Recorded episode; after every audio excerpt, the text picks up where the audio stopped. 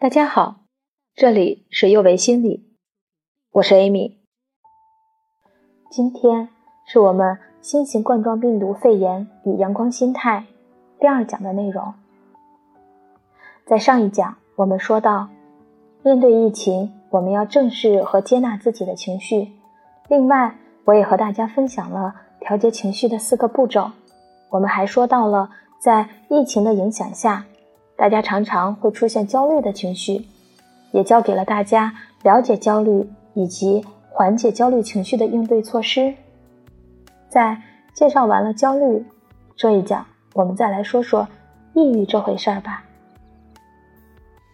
抑郁是负面情绪感增强的表现，个体自我感觉情绪低沉，对自我能力估计过低，对周围困难估计过高。并且常伴有思维迟缓、言语动作减少、意志活动降低等表现。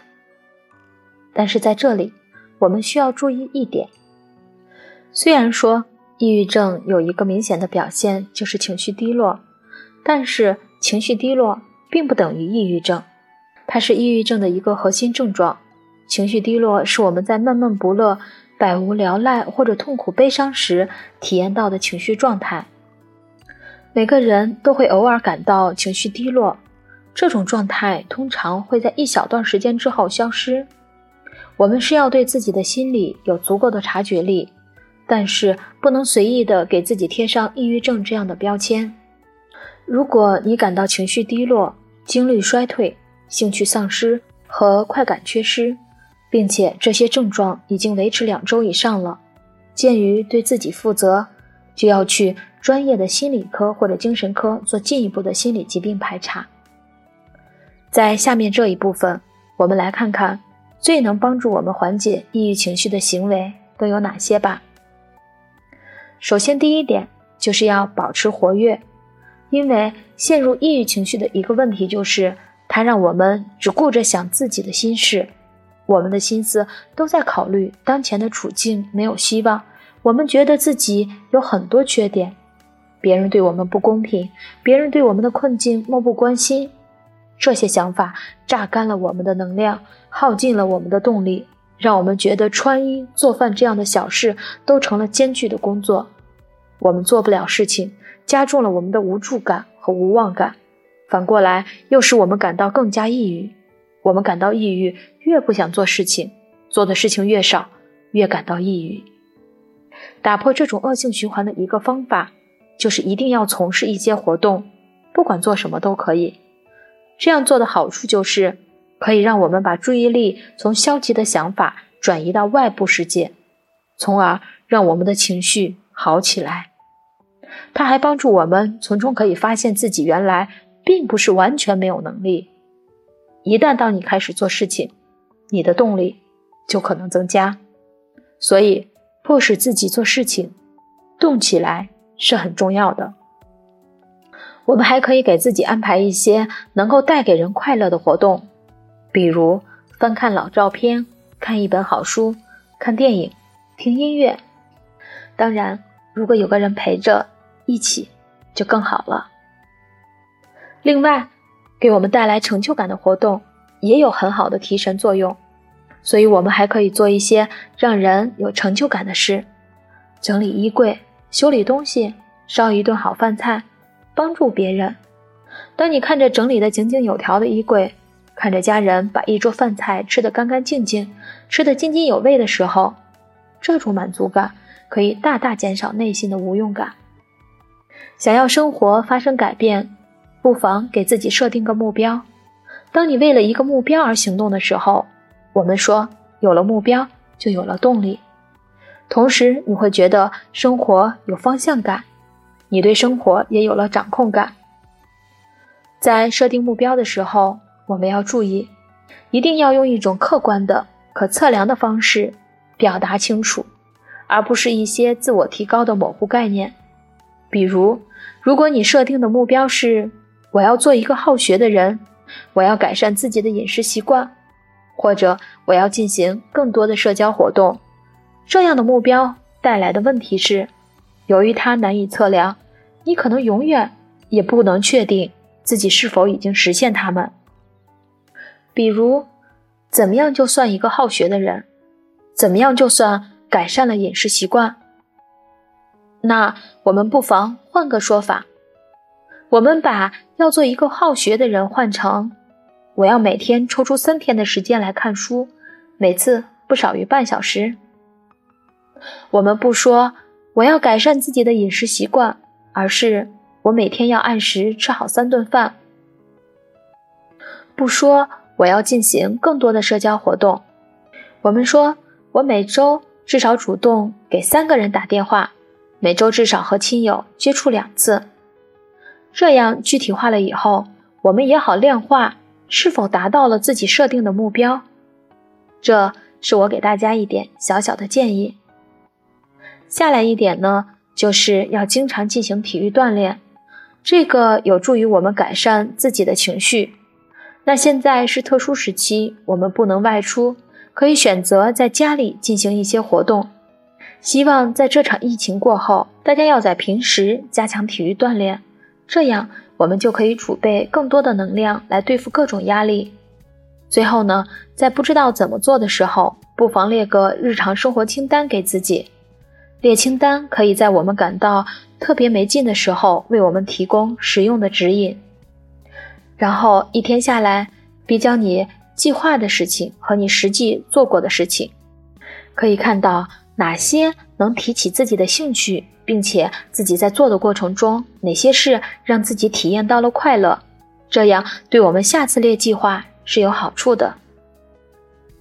以上呢是我给出的对于控制抑郁情绪可以采取的一些行为策略。当然，大家在自己的生活中肯定还有摸索出来的一些好方法，但是有这样一些行为，对大多数感到抑郁的人来说，通常是没有益处的。那我们来看看最常见的无益的行为都有哪些。一大白天赖在床上几个小时都不起床。二、沉迷于只产生短暂舒适感的行为，如吃零食、喝酒、滥用药物。第三呢，不活动，长时间看电视、打游戏或者无所事事。第四，阻止那些关心你的人给予你帮助。第五呢，拒绝交流，把自己孤立起来。以上这些，你目前有没有在做？是不是在最近的时间里，第一条和第三条做的人比较多呢？如果有的话，我们就要及时的去调整。上面的时间我主要介绍了在疫情期，也包括平日生活中比较常见的两种情绪，也给出了一些应对的方法。一定要注意，如果以上情绪在你自己尝试调节以后，仍然持续严重，并影响到了你的生活，请记得务必寻求专业人士的帮助。我们经常会说，不管经历了什么，我们都应该保持阳光心态。那在这场疫情还在继续的情况下，我们怎么做才能够保持一个阳光心态呢？这是我们今天最后一个问题。第一点，我们要做到合理饮食，作息规律。虽然不用去上班，但是作息规律不能乱。我想问问大家，是否做到了一日三餐按时进行呢？如果还不是很规律，一定要及时的调整，因为我们说身体是本钱，有了好身体，才能抵御疾病的侵袭。第二点，停下来。这里说的这个停下来，是说大家要停止频繁的刷手机和新闻。打开手机，各种信息层出不穷，不乏一些网络谣言。大家要注意，虽然这些谣言后来会被辟谣，但是谣言带来的阴影不会完全消失。所以，我们要学会放一放，定时在一些官方平台观看疫情的发展。在这里，我们建议每天关注疫情相关消息的时间不超过一个小时。第三点，以理性宽容的心态看疫情。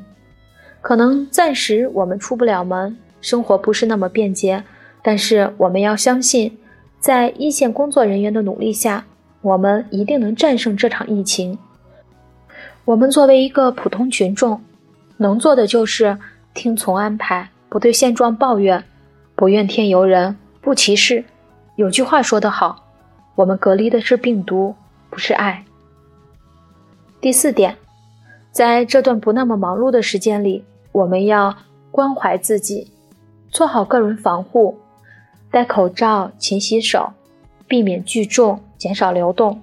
另外呢，我们看看自己此时此刻最需要什么，需要家人的关心，还是需要自我能力的提升？然后利用这点时间。满足自己的需求。第五点，可以说这是一段和家人相处最密切的时间了。基本上，我们和家人一天二十四小时都在一起。以前经常听大家会抱怨工作忙，没时间陪家人、陪孩子。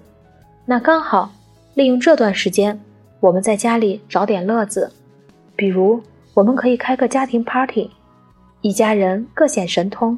表演节目、做游戏，一定会收到不错的效果的。你也可以尝试和家人一起做个锻炼，给孩子每天做一个规划，让我们的家庭生活丰富多彩。另外，今年虽然不能走亲访友，但是在这个网络时代，我们可以开展在线聚会、群视频，就和见面一样亲切。所以，如果这段时间，你的家里能是一幅其乐融融的景象，你的心情一定差不到哪里去。最后一点呢，我觉得这次疫情给我们最大的启示就是，我们永远要珍惜当下。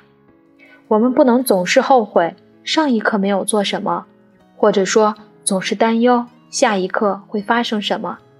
我们唯一可以做的就是把握当下，珍惜当下。看，在这个此时此刻。我们可以做些什么？在这段特殊的时间里，做到以上几点呢？我们就说你一定会拥有阳光心态。